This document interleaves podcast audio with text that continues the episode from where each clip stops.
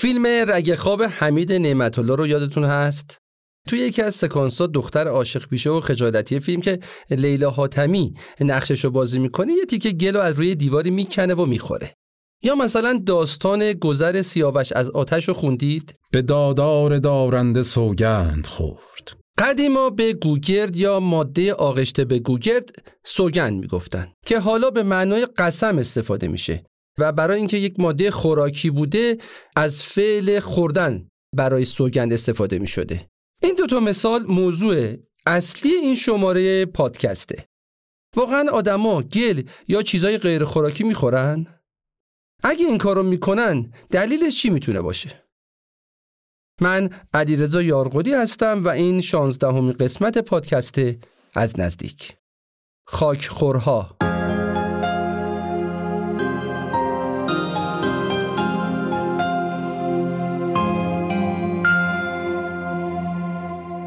پیکا یه نوع کنجکاوی توضیح ناپذیره. پیکا میل شدید به خوردن چیزهای غیر خوراکیه. الکساندر فون هومبولت اسم خیلی سختی داره تقریبا یه سال بعد سفر علمیش به آمریکای جنوبی تو ادامه مأموریتش به یه منطقه‌ای می‌رسه به اسم لا کنسپسیون د آروانا اسم عجیب و غریبیه و منم امیدوارم درست خونده باشم به این منطقه می‌رسه که یه منطقه تماشایی بوده نزدیک رود اورینوکو این روستا توی دامنه کوههای گرانیتی و بین ستونهای سنگی بزرگی قرار داشت. قلب سنگها به قدری بزرگ بودن که از جنگل سر در آورده بودن.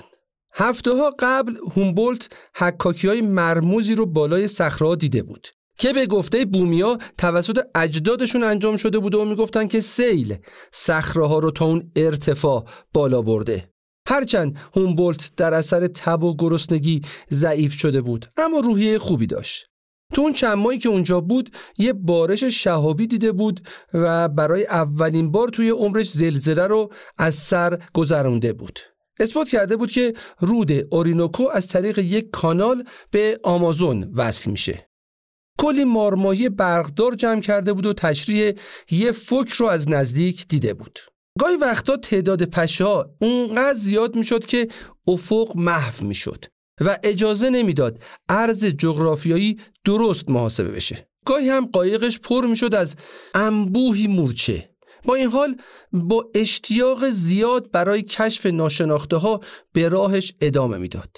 هومبولت و همکار گیاهشناسش ایم بومپلنت و خدمتکارای هندیش با کلی گیاه فشرده شده و بطری های نوشیدنی و مجموعه ای از پرندگان سخنگو و میمون های تو قفس توی کشتیشون فقط یک روز تو اوروانا موندن و با یه مبلغ مذهبی هم به نام فرای رامون هم صحبت شدن. حالا وقت ملاقات با ساکنان اتماک بود هرچند که آروانا طبیعت باشکوهی داشت اما چیزی که توجه هومبولت رو جلب کرد مردم اون روستا بودن قبیله توی وضعیت بد و خشن که حتی همسایه هاشون مردم این روستا رو کثیف و چرک می‌دونستن کثیف، چرک، وحشی، انتقامجو، عاشق مشروبات الکلی. هومبولت یکی از عجیبترین پدیده های فیزیولوژیکی رو درباره اونا ارائه کرد. اتماک ها خاک میخوردن. اونم به مقدار خیلی زیاد.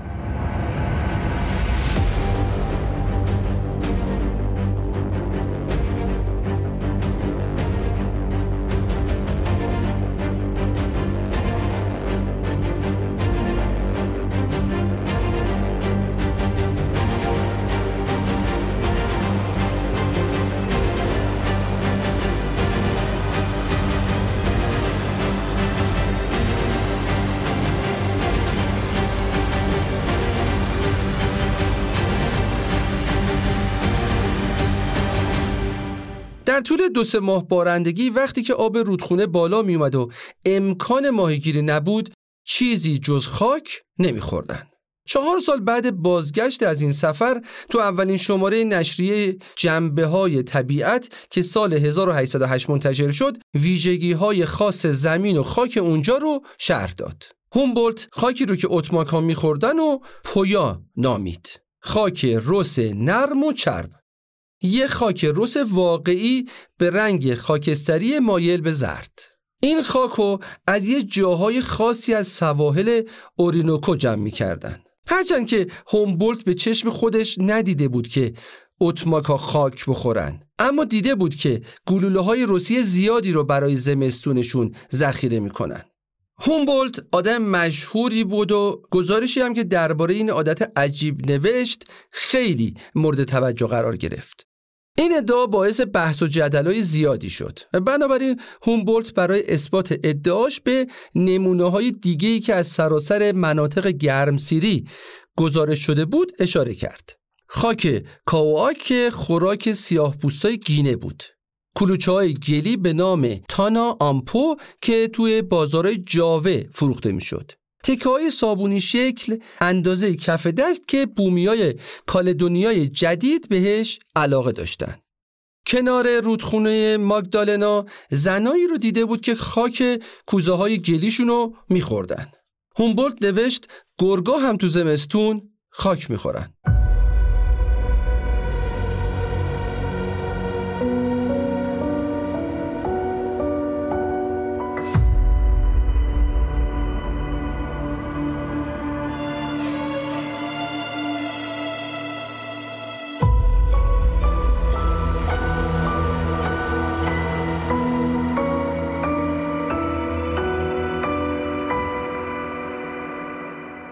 هرچند ممکنه این داستان یکم عجیب به نظر برسه اما چیزی بیش از یک سفرنامه درباره قبایل بدویه.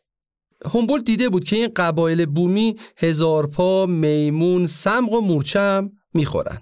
هرچند گزارش های دقیقی درباره آدمخواری که به ندرت رخ می‌داده تهیه کرده بود اما تو هیچ کدومشون درباره تئوری فیزیولوژیکی حرفی نزده بود. یعنی به نظرش این رفتارها یه عادت غذایی یا اختلال روانی نبود بلکه یه روش سنتی بود برای شرایط اضطراری و کمبود مواد خوراکی. سال 1825 سالی که جلد آخر سفرنامه هومبولت در فرانسه منتشر شد آنتلم بریلت ساوارین مطلبی نوشت با این عنوان بگو چی می‌خوری تا بگم کی هستی؟ این همون سوالیه که ما معمولا از همه تو طب ایرانی هم می‌پرسیم. خیلی مواقع از این که چی می‌خوری به مزاج فرد پی می‌بریم بنابراین آنتلم سوال خیلی خیلی خیلی مهمی رو مطرح کرده بود. در واقع مدت هاست که ما خودمون و دیگران رو بر اساس چیزایی که می‌خوریم یا نمی‌خوریم تعریف و طبقه بندی می‌کنیم. از محدودیت های غذایی کشرود یا کوشر تو لاویان تا القابی که به قبایل آپاچی دادیم. منظور از کشرود احکام یهوده که دقیقا تعیین می‌کنه چه غذاهایی رو میشه خورد و چه غذاهایی ممنوعه. تو اسلام هم ما قوانین غذایی و خوراکی داریم و خیلی موارد خوردن مواد غیر غذایی منع شرعی داره. اما به نظر می‌رسه پویا قصد داره یه سوال مهم دیگه یا مطرح کنه. درباره قومی که یه جور غذایی می‌خورن که در واقع اصلا غذا نبود. چی کار می‌شد براشون کرد؟ برای هومبولت این سوال پیش اومد که آیا خاک حذف شدنیه یا نه صرفا برای آروم کردن ضعف و فرار از گرسنگی فقط یه بار سنگین تو معده است؟ جوابی برای این سوال نداشت.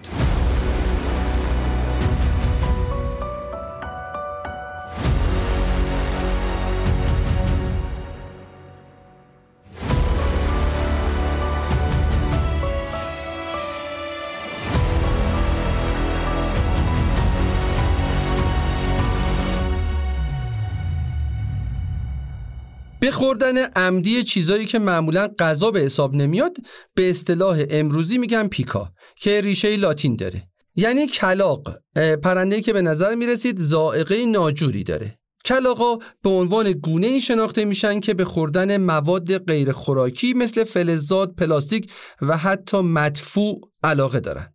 بعضیا از این اصطلاح پیکا برای توصیف هر جور غذا خوردن بیرویه استفاده می‌کنن. برای خوردن خاک، نشاسته، یخ، مو، چوب، کاغذ، گچ، زغال و حتی مواد شوینده. با توجه به اینکه خیلی از این مواد مثل یخ تو شرایط نسبتا عادی مصرف میشن باقی توصیف ها درباره پیکا حاکی از چیزای عجیب کنترل نشدنی یا مرموزه. این ولع به قدری می‌تونه قوی باشه که کسایی که هوس می‌کنن از این چیزا بخورن همیشه از این دست مواد همراهشون هست. مثلا همیشه همراهشون یه کیسه خاک رست دارن. یا تو ظرفای خنک کننده همیشه یخ همراهشونه. دختر من آرینا هم همیشه یخ کنارش هست. این انقدر می‌تونه مهم باشه که بعضی از مهاجرا ممکن از خانواده هاشون بخوان که براشون خاک روز ارسال کنن. سال 1981 یک گزارشی منتشر شد درباره یک زن 77 ساله که هوس خوردن گچ ژیمناستیک رویاش بود.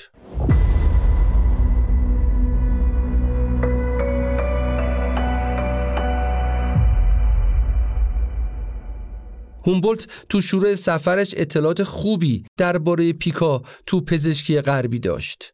این اختلال به ویژه تو زنان باردار و کودکان دیده می‌شد و از زمان بغرات به عنوان سندرومی زنانه شناخته می‌شد که رنگ پریدگی و ناخوشی از علائمش بود. بهش می‌گفتن بیماری سبز علت اصلی بیماری سبز معلوم نبود اما نظر دکتر آمروز پره که قبلا هم تو پادکست های قبلی ازش اسم برده بودیم یه چیزایی رو روشن کرد.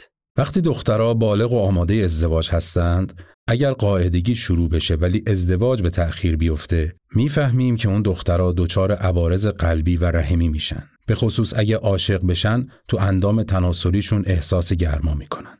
این امر طوری باعث بیدار شدن امیال و هیجاناتشون میشه که انزال رو تجربه می‌کنن.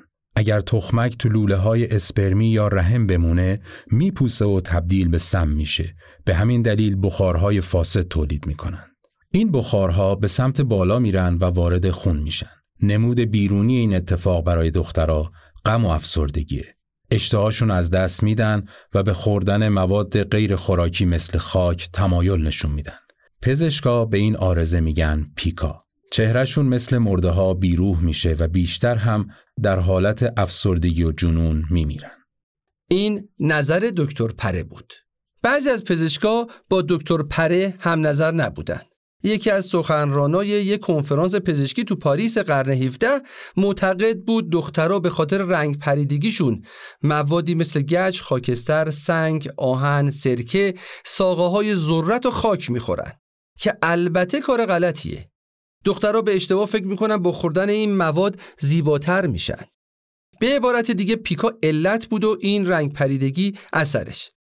خب فرضیه های بعدی معده، اعصاب معده و حوث های ذهنی رو علت اصلی می‌دونستن و به طور خاص به معده های زنونه، اعصاب زنونه و ذهن زنونه اشاره می‌کردن.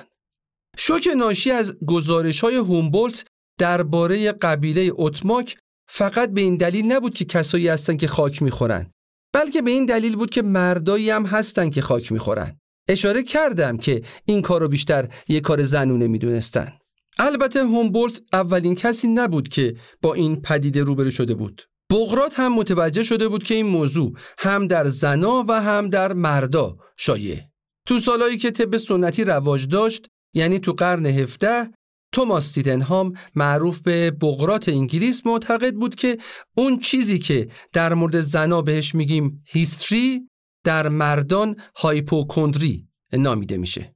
نظر سیدنهام هوشمندانه تر بود و به تصورات زن ستیزانه هم چندان ربطی نداشت. وقتی دکتر پره برای درمان ازدواج رو پیشنهاد داد دکتر سیدنهام به دخترها اکسیرهای تقویت کننده سرشار از آهن پیشنهاد کرد. دیدگاه سیدنهام نسبتاً پیشگویانه بود. امروزه دانشمندا معتقدند که پیکا می‌تونه ناشی از کمخونی باشه. کمخونی ناشی از فقر آهن. با تمام این توضیحات در زمان هومبولت تصوری که درباره پیکا وجود داشت همچنان زنونه بود. این شهرت هومبولت بود که مسیر بحث در این باره رو تغییر داد. به نظر یه پژوهشگر این آقای هومبولت بود که خاک خوری رو مد کرد و با این کار باعث شد که دخترای خاکخور مرکز توجه نباشن و به جاش حواسا رفت به سمت اقوام بدوی.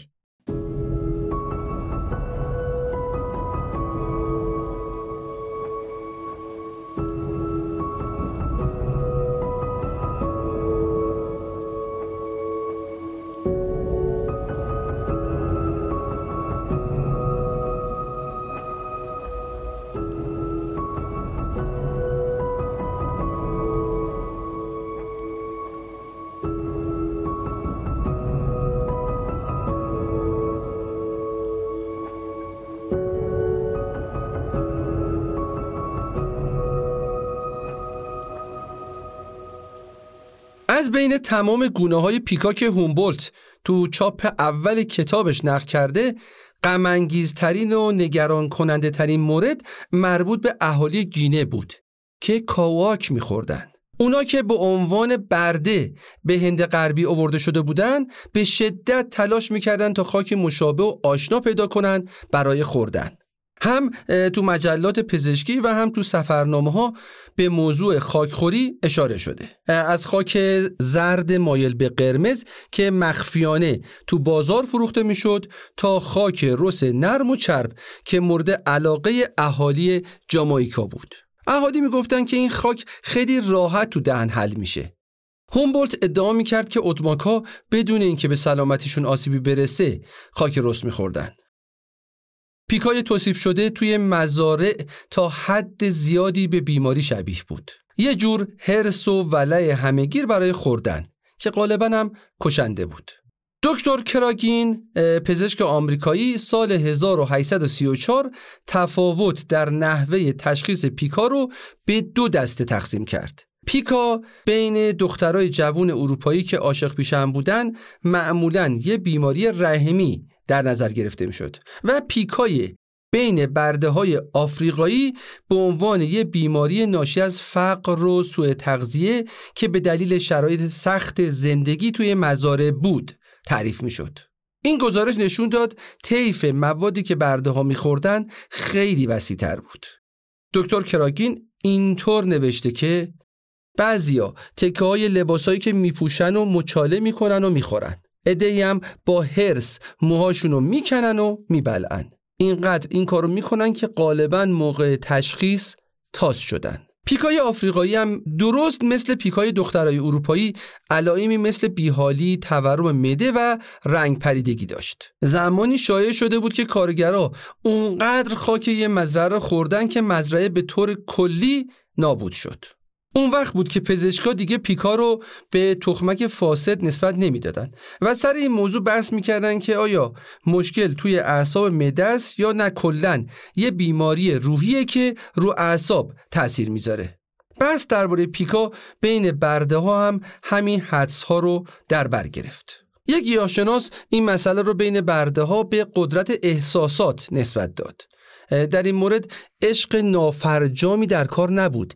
بلکه حرف از یک افسردگی عمیق بین برده ها بود که دلیلش رفتار نامناسب اربابا بود. گمان زنی ها تو نشریات پزشکی زیاد بود. بعضی از پزشکا و دانشمندان معتقد بودند پیکا بین برده های آفریقایی ناشی از کمبود مواد مغذیه. استدلالشون این بود که برده ها اغلب با غذاهای کم و نامناسبی تغذیه میشن. این کمبود مواد مغذی می‌تونه منجر به اشتهای غیرعادی برای مواد غیر خوراکی بشه. بعضی از پزشکان معتقد بودن پیکا بین برده های آفریقایی ناشی از نژاد اوناست. استدلالشون این بود که برده های آفریقایی به طور ذاتی تمایل به خوردن مواد غیر غذایی دارن. این نظریه مبتنی بر نجات پرستی بود. یه عده دیگه از پزشکان معتقد بودن پیکا بین برده های آفریقایی ناشی از خرافاته. استدلال این دسته از پزشکا این بود که برده ها به دلیل اعتقادات مذهبی یا فرهنگیشون این مواد غیر خوراکی رو می‌خورن.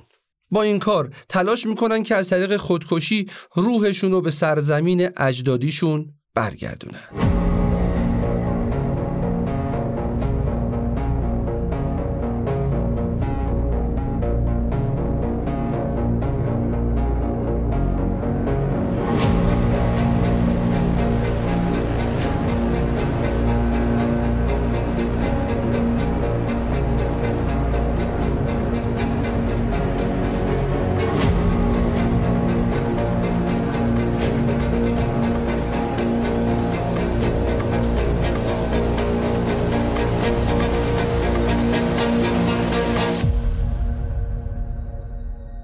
برابر همهگیری پیکا گاهی وقتا مالکای مزاره تو نقش پزشک محلی ظاهر می شدن و طیف وسیعی از درمانا رو ارائه می کردن.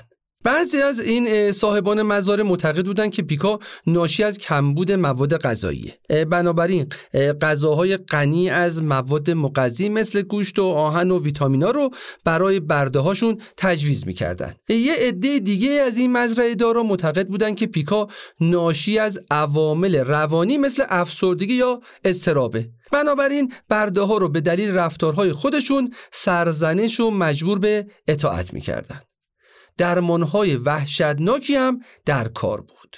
بعضی از مزرعه دارا با آگاهی از باورهای پس از مرگ آفریقایی برده هایی که خاک میخوردن و سر میبریدن تا اجسادشون بی ارزش بشه. یه عده دیگه هم برای جلوگیری از خاکخوری و آسیب به مزارع از دهانبند فلزی استفاده می‌کردن این دهانبندا معمولا قفل داشتن تا برده ها نتونن چیزی غیر از خوراکی هایی که بهشون داده میشه رو بخورن داستان برده های نقابدار به داستان دختران سبز و سرخپوستان مبتلا گره خورد و به نقاشی هایی را پیدا کرد که در موزه های عجائب اروپا نمایش داده می‌شد. موضوع یه نقاشی انگیزه های خرافی بود و توی نقاشی دیگه دختری به تصویر کشیده شده که داره تخمک های فاسدش رو با درد از بدنش بیرون می‌کشه.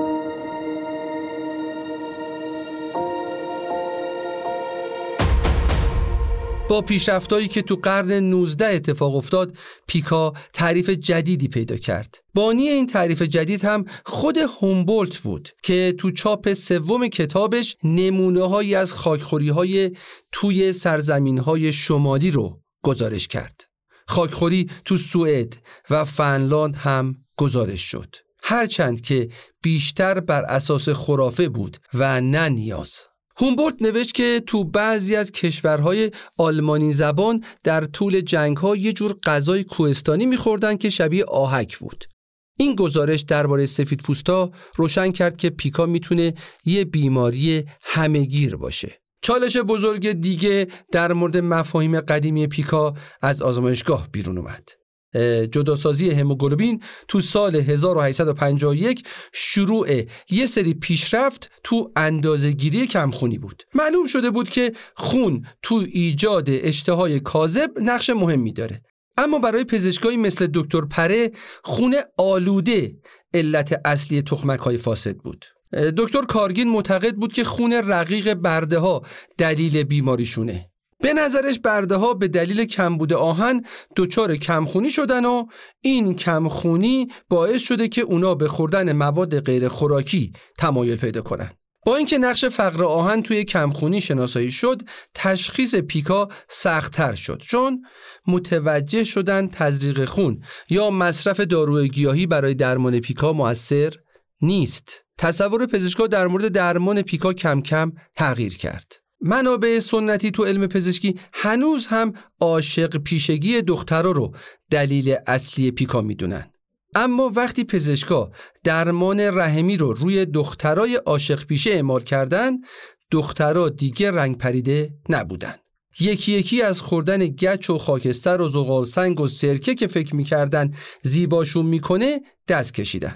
سالای بعد به این نتیجه قطعی رسیدن که بین پیکا و سوء تغذیه ارتباط مستقیم وجود داره. افراد مبتلا به پیکا به شکل چشمگیری کمخونی داشتند در حالی که زنای باردار و بچه های در حال رشد به آهن نیاز داشتند تو خیلی از گزارش ها این حوث های افراد مبتلا به پیکا با تجویز آهن و روی از بین رفت. علت اصلی پیکا کرمک تشخیص داده شد. که عامل اصلی دفع آهن و خون از بدن بود.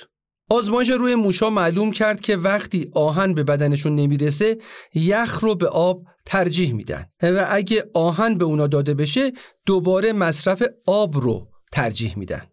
با این یافته ها به این نتیجه رسیدن که می‌تونیم بگیم درمان پیکا رو پیدا کردیم. بدن انسان یه سیستم پیچیده داره که می‌تونه به طور خودکار مواد معدنی و سایر مواد مغذی رو که برای عملکرد صحیحش لازمه تنظیم کنه این توانایی خودتنظیمی یکی از شگفتی های بدن انسانه. حالا یه مشکل وجود داشت. دخترای عاشق پیشه به غذاهایی که منبع آهن بودن میلی نشون نمی‌دادن. مثلا گوش نمیخوردن. خاک حوض می‌کردن ولی نه هر خاکی رو. اتماک ها هم همینطور. اما هر خاکی رو نمیخوردن. اهالی گینه هم کواک براشون دلپذیرتر بود. تو سراسر جهان خاکهای مورد نظر خاکخورها عمدتا رنگشون روشنه تردند و وقتی مرتوب میشن عطر دارن و البته به راحتی هم تو دهن حل میشن حتی های مدرن مبتلاهای به پیکا خیلی خاص هستند یا نشاسته ذرت هستند یا گچ خورد شده تو اینترنت چترومایی وجود داره که افراد از هوسشون به یخ حرف می‌زنن یخهای خورد شده از یه رستوران خاص یا تیکه های کرمی خراشیده شده از دیواره های فریزر فهمیدن این موضوع خیلی سخت نیست که تو جهان صنعتی امروز چرا خیلی از مواد تولیدی نرم و سفید و پودمانند هستند. کاراکتر یه نمایش از اعتیادش به دستمال کاغذی صحبت می‌کنه و میگه که حل شدن دستمال توی دهنش خیلی دلپذیره. قصدم این نیست که دنبال شباهت بین خاک رس و دستمال کاغذی باشم اما باید بگم که یه واقعیتی درباره همه موادی که مبتلاهای به پیکا هوس می‌کنن وجود داره. تمام این مواد آهن خیلی پایینی دارن.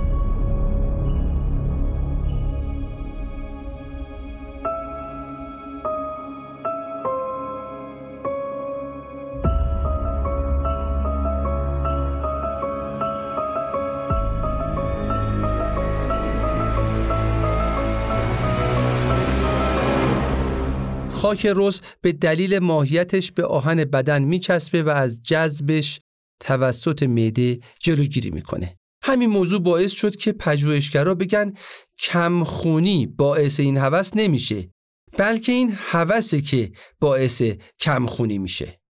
انگار داریم دوباره به همون بحث های سه قرن پیش درباره خون برمیگردیم. شاید پیکا فقط یه انحراف باشه یه محصول جانبی تصادفی تو مسیر تکاملی ما.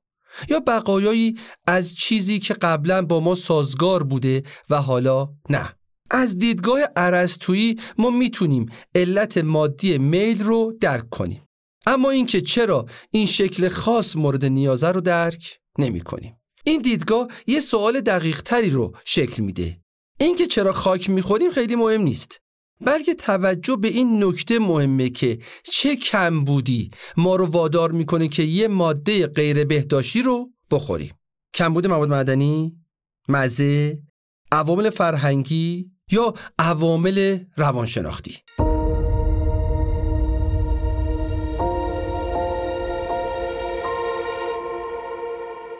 در سال 1930 برتولد لافر رئیس دپارتمان مردم شناسی تو موزه تاریخ طبیعی شیکاگو یه تکنگاری صد صفحه‌ای منتشر کرد. لافر شکی باقی نذاشت که خوردن خاک هیچ ربطی به آب و هوا، نژاد و منطقه جغرافیایی نداره. کتاب لافر دامنه گسترده ای داره و شامل اطلاعات و شواهدی از سراسر جهانه. لافر معتقد بود که خاکخوری پدیده جهانیه شواهدی از خاکخوری توی فرهنگ های مختلف از جمله چین، هند و روم باستان ارائه می‌کنه. نهایتا میگه خاکخوری می‌تونه دلایل دارویی غذایی یا مذهبی داشته باشه. لافر میگه که خاک رس می‌تونه به عنوان یک تعم دهنده استفاده بشه. مثلا تو چین خاک رس به عنوان یک افزودنی غذایی رایج استفاده میشه. تو بعضی از فرهنگ ها خاک رس به عنوان یک ماده دارویی استفاده میشه. مثلا توی آفریقای جنوبی از خاک رس برای درمان مشکلات گوارشی استفاده می‌کنن. لوفر خیلی متواضعانه اعلام می‌کنه که این مطالب باید از دید یه فیزیولوژیست هم بررسی بشه. اما به هر جهت پیامد حرفاش روشن بود. آیا با خوردن خاک رس می‌تونیم معلوم کنیم که مجازیم هر ماده ای رو بخوریم حتی اگه سمی باشه؟ برای پاسخ به این سوال به یه مثال تاریخی مهم اشاره می‌کنه. رخدادی که تو سال 1581 اتفاق افتاد. یه مجرم محکوم به اعدام بدنش رو اهدا می‌کنه و پیشنهاد می‌کنه به جای اعدام روی بدنش آزمایش علمی انجام بدن. کلورید جیوه می‌خوره زنده میمونه و آزاد میشه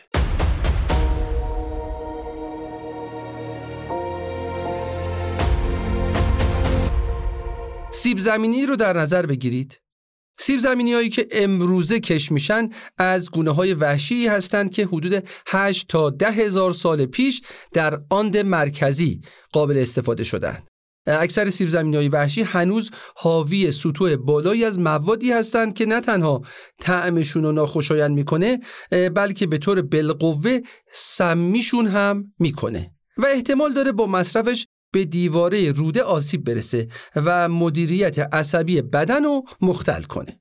انسان ها این سمیت رو به دو روش اصلی برطرف می‌کنن.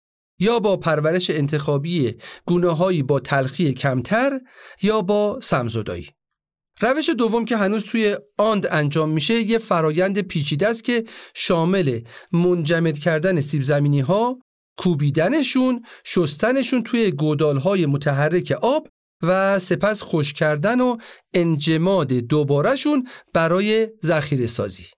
یه روش دیگه هم وجود داره که هنوز مورد استفاده است. میشه اونا رو با خاک رس خورد. لاونفر می‌دونست که خاک رس تلخی رو از بین می‌بره. چیزی که من نمی‌دونستم این بود که چطوری. 50 سال بعد نوشتن تکنگاریش فیزیولوژیست ها بالاخره کشف کردند که های آند به مواد سمی میچسبن و از جذبشون توسط روده جلوگیری می‌کنن در واقع این زمین نیست که مواد غذایی رو فراهم می‌کنه بلکه مواد غذایی هستند که مجوز خوردن رو صادر می‌کنن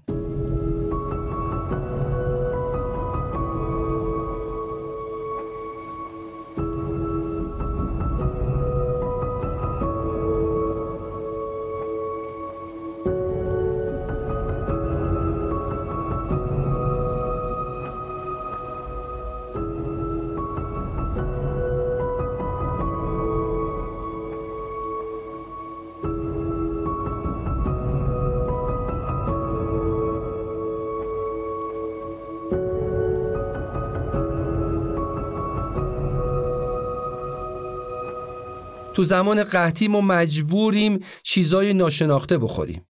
ریشه های جدید، برگ های جدید و میوه های جدید. وقتم نداریم که روش های سمزدایی رو امتحان کنیم. بنابراین ما به واسطه زمین از خودمون محافظت می‌کنیم. ما انسان تو مواجهه با پیکا تنها نیستیم. توتی های وحشی توت های تلخ می‌خورن. موش های آزمایشگاهی با سموم تغذیه میشن. بیشتر از پنجاه گونه از پستاندارا تجربه پیکا دارن تم معمولا یه مقوله تجربه کردنیه. ما حوث شیرینی می‌کنیم و از تلخی معمولا خوشمون نمیاد. ما می‌تونیم چیزی رو دوست داشته باشیم یا دوست نداشته باشیم. به تنوع غذاها دقت کنید.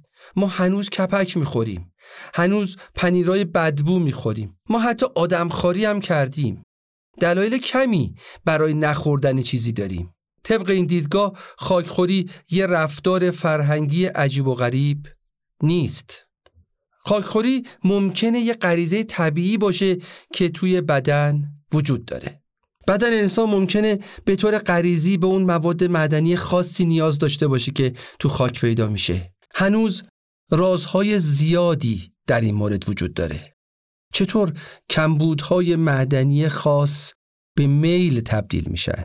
یا اینکه ها از کدوم کانالهای ذهن ما عبور می‌کنن؟